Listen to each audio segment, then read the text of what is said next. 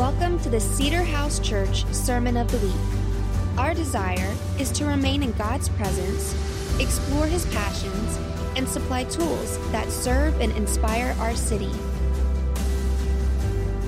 Pastor Appreciation. I, I wanted to share something that is really one of the um, fuel to why Stacy and I do a church. Um, there's a couple cornerstones of, of thought or theology or um, connections with God that we have that uh, want to, that was is the reason why we wanted to plant a church and kind of what uh, honestly keeps us going. And um, you know, Stacy and I are um, we're both really ruined for God, and I mean that in a good way. Um, I'm, I'm inviting you today into a holy irritation. Is what I'm calling it. That you can come into what we have if you want it, but you will live the rest of your life being irritated because you'll always know that there's more. And I, at, at, a young age, I, I, experienced God. I'd read scripture. I, I knew that there was more. I'd read the stuff in the Bible and I'd say, okay, I'm not seeing that in my life. And I know that there's more. And I would have encounters with God. And I remember praying, which this is a dangerous prayer, It's what David prayed God, I, I, I, thirst for you. Have me thirst for you like a deer pants for water. And if you pray those type of prayers in, in, a, in a high moment, they just sound fun. But the truth is that may happen to you, and you'll live with a constant irritation of wanting more of God. I'm thankful for everything, but I'm so expectant for what's what's to come. And so Stacy and I, we really we just we say to each other at times like, man, we're just we're ruined for God. There, there's no other option. We've given Him our yes we've signed a blank contract and wherever he takes us that's where we're going to go. And if that looks like church then awesome we're going to do a church. And the direction that he's taking us is the way we're going. You know i may not be the most bold guy or charismatic guy on the street corner yelling about god but there is a fire inside of me that i'm never going to let burn out.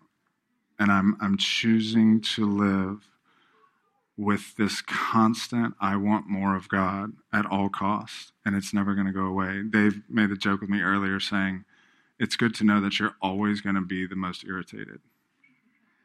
And I'm living with what God has promised and what I haven't seen, and I, and I want to see more of it. See, so much of what we want um, in life, we, we want to feel comfortable all the time. Like most of what we do in Western society is we, want money, we want resources, we want friendships, we want certain type of things to make us feel very comfortable about our life and our circumstance and our situation.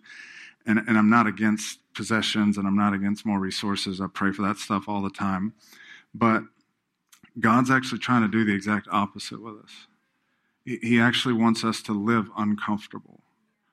And so he gave us the Holy Spirit. And one of the job descriptions of the Holy Spirit, which is residing amongst us now, Holy Spirit is the third part of the Trinity that is here on earth.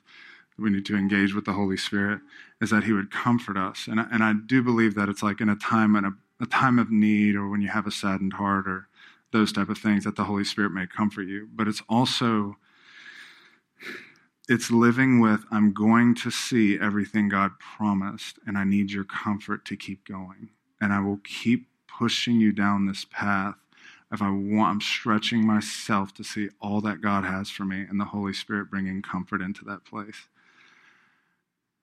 So, you sure you want this? Do you want this internal fire that will never burn out? And you'll wake up in the night, potentially lose sleep over it, never be satisfied, but always growing at the same time. And it, it it's not going to stop if you want more of God the holy frustration that He gives you is a beautiful gift. And I'm so thankful that we're refusing to level off. And so, in this community, in response to pastor appreciation, you can have as much of God as you want, and it's only going to get stranger. during during worship when people are yelling out to God and dancing and manifesting and all of those things. And um, I'm aware in our Western society, those things would be called weird or charismatic. The first time the Holy Spirit fell in Acts 2, There was wind that everyone could hear. Everyone started speaking in other languages, which had not happened before. There was tongues of fire above their head. That's weird. But apparently, that's what it looks like when the Holy Spirit's in the room. Now, it doesn't manifest that way on me, but that's what the book says. So I want that. And like JP said, I'm I'm very socially aware. I'm aware of what people are thinking, but I'm not going to change the subject. I'm not chasing a manifestation. I'm not chasing a miracle. But if God's free to be God, then we where we our instruction manual says this is what it looks like. And so I'm in. I've I've Amber sang it during worship. I'll lose my dignity for you. You died for me. It's the least I could do is take him at his word. It's the least I could do is to allow someone worshiping God and pouring oil on his feet. And, and everyone around saying, this is a waste of time. So, I'm not looking to burn for a season. I'm looking to burn when I'm 90. And I want people with me that want to do this. It includes the bold declaration on Saturdays praying for the sick. It includes the overnight prayer meeting, but it's really giving God your yes when no one's looking. It's secretively not getting offended at God and not changing the subject. Do you want this with me? I'm never going to yell at you and get you riled up. This, this is what you get. Because it's not it's not about it's not about a week. It's long term. Okay. Jesus told us to pray this prayer. The disciples said, When you pray, what do you pray? And he said this Go into the quiet place where your Father is. He'll see you there. And he says, Pray this prayer Our Father in heaven, hallowed be your name. Your kingdom come, and your will be done on earth as it is in heaven. So let's break that down. So, first thing he says is, Our Father in heaven. Jesus came modeling for us a relationship that he had with his dad. The words that Jesus used around saying dad was father, dada, and daddy. Jesus was a 33 year old man referring to him as dada or daddy. He had that type of connection with his father. So you and I are in the same bloodline. We have the same, when you pray the prayer and when I pray the prayer, we're praying to a father.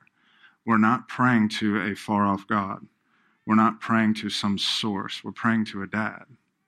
We're praying to a father who loves us and engages with us. And Jesus represented that dad perfectly. Jesus said over five times, If you've seen me, you've seen the Father. And I can only do what the Father tells me to do. So, what does that tell us? We have to get our lens of what the Father's like through Jesus. If you have an idea of what the Father's like that you can't find in the life of Jesus, then you need to reread the New Testament. So, we're in a family together. And so, we're in community together. You know what that means? It's ugly. I don't know about my family. I've been a part of family settings that can't even get through a Thanksgiving dinner. We're still family, right? And it's really easy to jump ship when things are hard.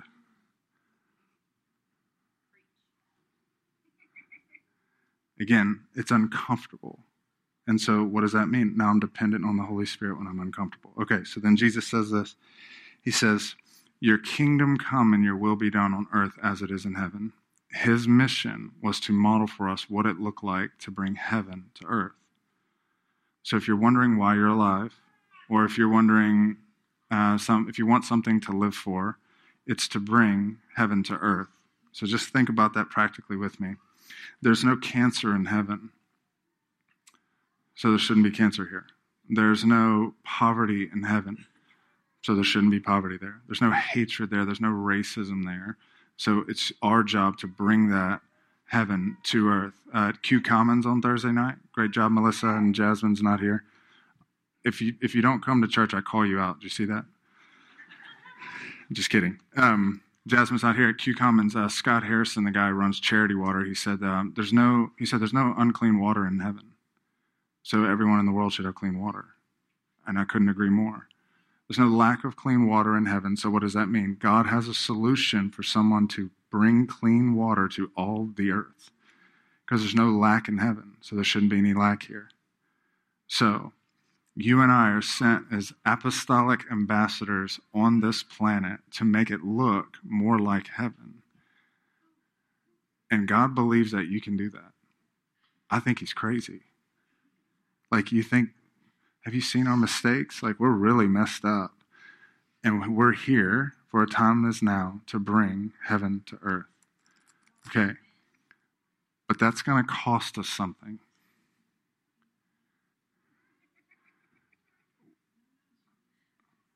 It's really going to cost us something. And we're not going to see it. Psychologists will say doing the same thing over and over is insanity, right? we're not going to see the results that we want to see doing the same things if all we're getting is what we're doing. And so something has to shift, right? And all lack is on our end, not his. The problem's not on God's side. So something about it on our end that we need to engage with him on to be able to see that manifest. Are you with me? So here's the thing. If we're family members, and we're bringing heaven to earth, there's a standard that comes with being a part of the royal family. There is a standard of life that comes with being a Christian. And He's given us free will, and we can botch the standard if we want, or we can raise the standard or maintain what He gave. And I and I and I'm never going to lower the standard. And I'm, I'm asking you to never do that with me. And I'm never going to change the subject. Here's what we're not going to do I'm not going to explain away something because I haven't seen it yet.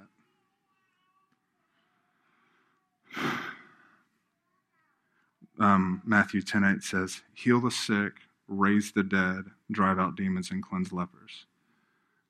And in Western society, we call that really charismatic, right? I'm a vice president of a company and I have my own business. I'm very socially aware. Okay? I'm following a book that says heal the sick and raise the dead. Do you know what that means? We should be raising the dead. So when I read that what I'm supposed to be raising people from the dead and I'm not, I can either explain it away theologically or I can just get back to the drawing board every day and say, okay, God, let's raise the dead.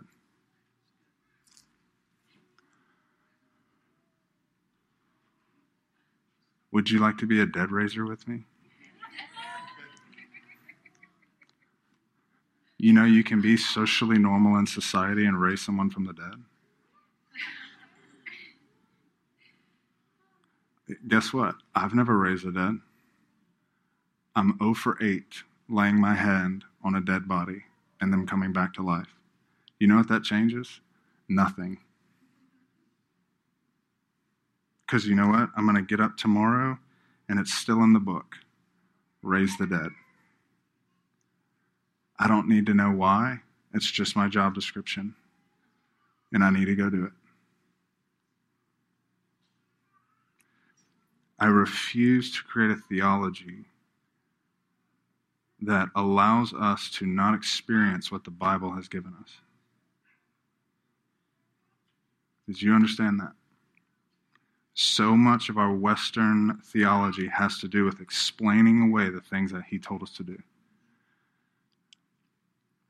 Listen, this includes feeding the poor and taking care of the widows and orphans. I'm talking about that next week. I'm not at all hyper one side of the gospel. I want the whole palette that he gave. But but I can't just sit on natural things when he lived a supernatural life. So if he said these supernatural things, then that's what should be happening. Amen? Let me give you an example. We do a school of ministry on Monday nights here. It's uh, 12 of us doing it, all different people from all walks of life, and we just, it's three and a half hours of just going really deep in God. It's awesome. And I love it so much. And uh, we uh, talked about healing and stuff, and then we're like, cool, we're right here. We're like, cool, let's, let's who, who wants prayer for healing? So someone stood up and said, My hip hurts. Um, and so I'd like prayer. So prayed for her hip. She starts doing lunges. I asked her to do a backflip. She said that was a little much. She starts doing lunges, and she said, Look, I'm not the kind of person to say this, but all the pain's gone. She's just like, Gosh, this is like over 60 years old. It's just like never happened to me. I'm like, Man, that's great. So the, the next person says, Well, hey, uh, it's actually Kanan right here. She told me I could say this. Uh, the doctor said she's going to have plantar fasciitis and have to get numbing shots and all kind of stuff. And uh, she said, I, I, said, okay, get in the middle. So we prayed for her, and all the pain's gone. It's been gone since Monday night. Isn't that cool? All right, so equally, I sell it. We have to celebrate every small victory. So we saw two people get healed, and I'm jacked up about that, right? And it's somewhat regular just to be honest. It's somewhat consistent in our community. And so someone else walks up and says, Well, I'd like prayer too. I have a, a life altering disease. And we prayed for this person, and nothing happened. And so I left that night very bothered. That should bother us. like, man, we saw two people get healed, and that's great. Guess what? Jesus was at a 100% healing ratio, and that's the standard. And so, this holy irritation, this holy frustration of, no, if Jesus was here, this person would have been healed. And so that's what needs to happen. Listen, I don't need to feel good about myself after the person doesn't get healed. Gosh, please get this. Like, I don't need to create a theology about my lack or what doesn't happen. You, is this making sense to you? It's like I pray for someone they don't get healed, and I'm just using healing as an example, but as I pray for someone they don't get healed, it's like, man, why would I go to shift the gospel? It's like, man, let's just live with some irritation. Let's just do it tomorrow. I'm not going to create a new theology because someone doesn't get healed. Are you, are you, are you with me? and it's really not complicated. Listen, it may not be the most, it may not be the easiest thing to do, but it's not complicated. Like Jesus' commands to us weren't complicated. Pretty simple.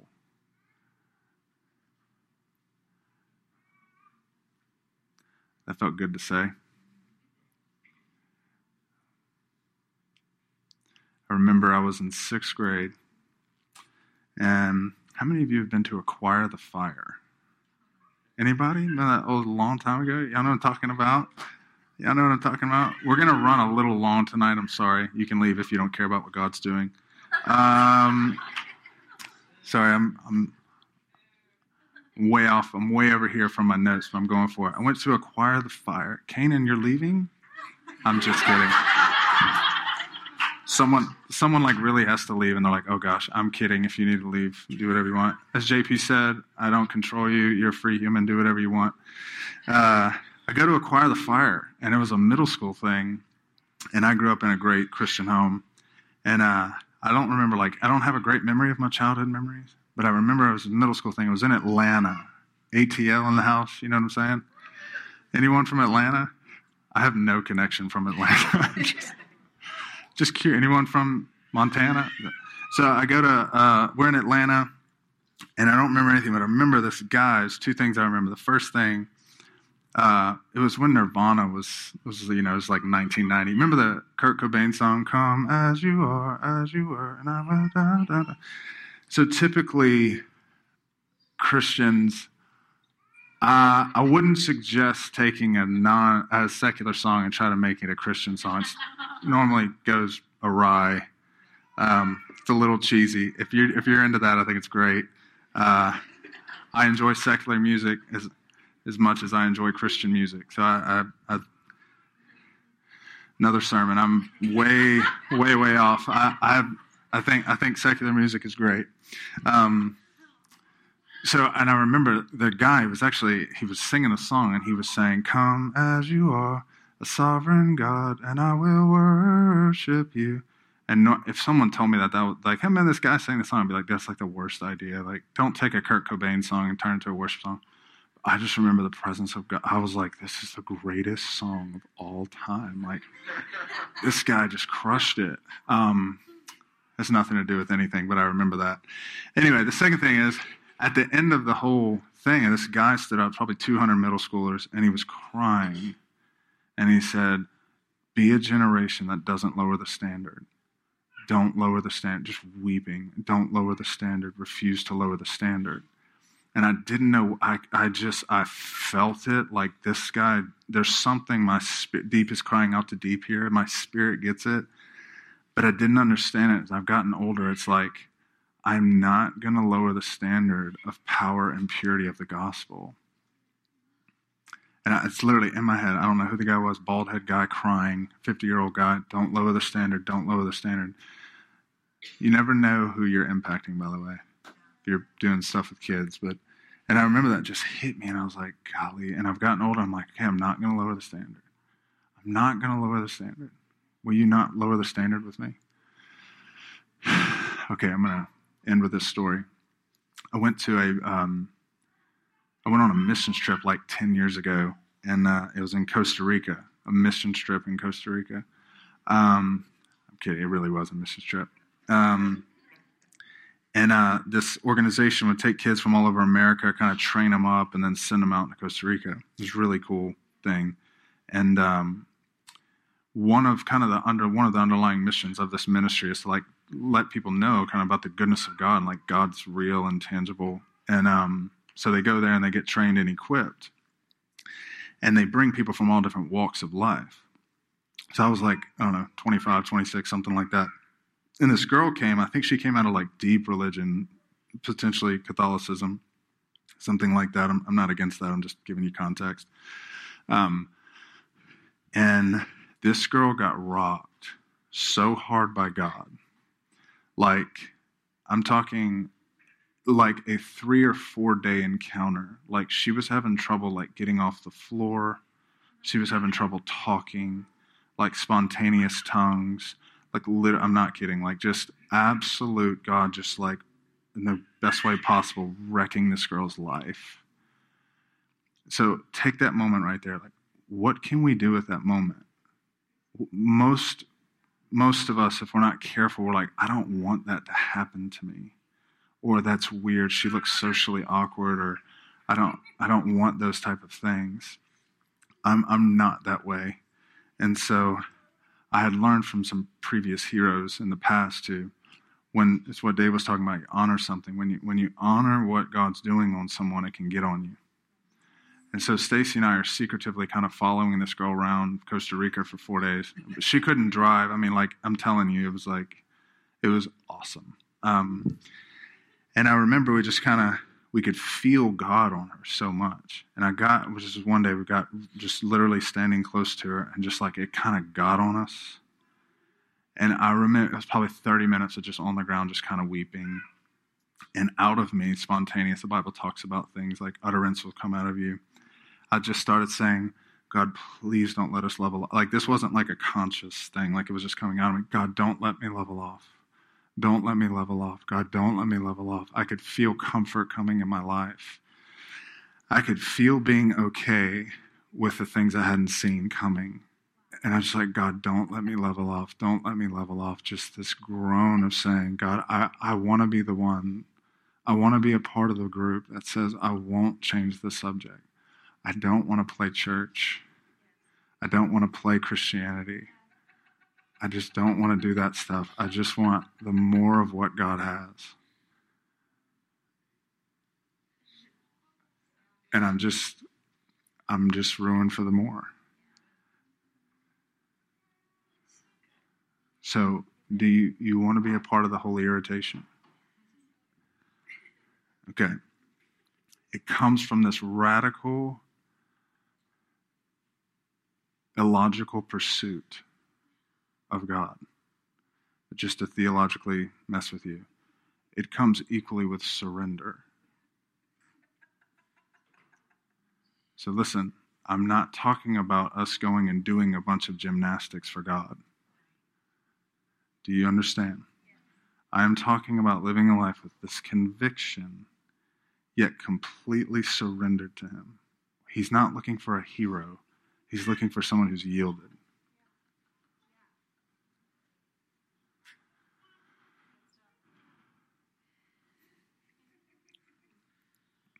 So, there's always more. There's always more.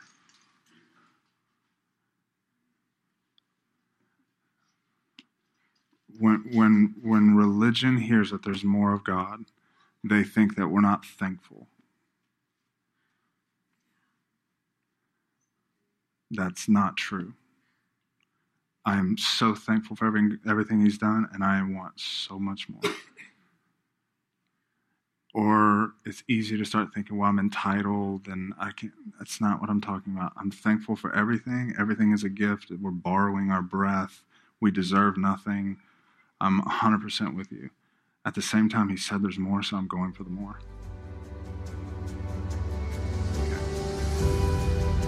Thanks for listening to the Sermon of the Week. For more information about this podcast and other resources, visit cedarhousechurch.com.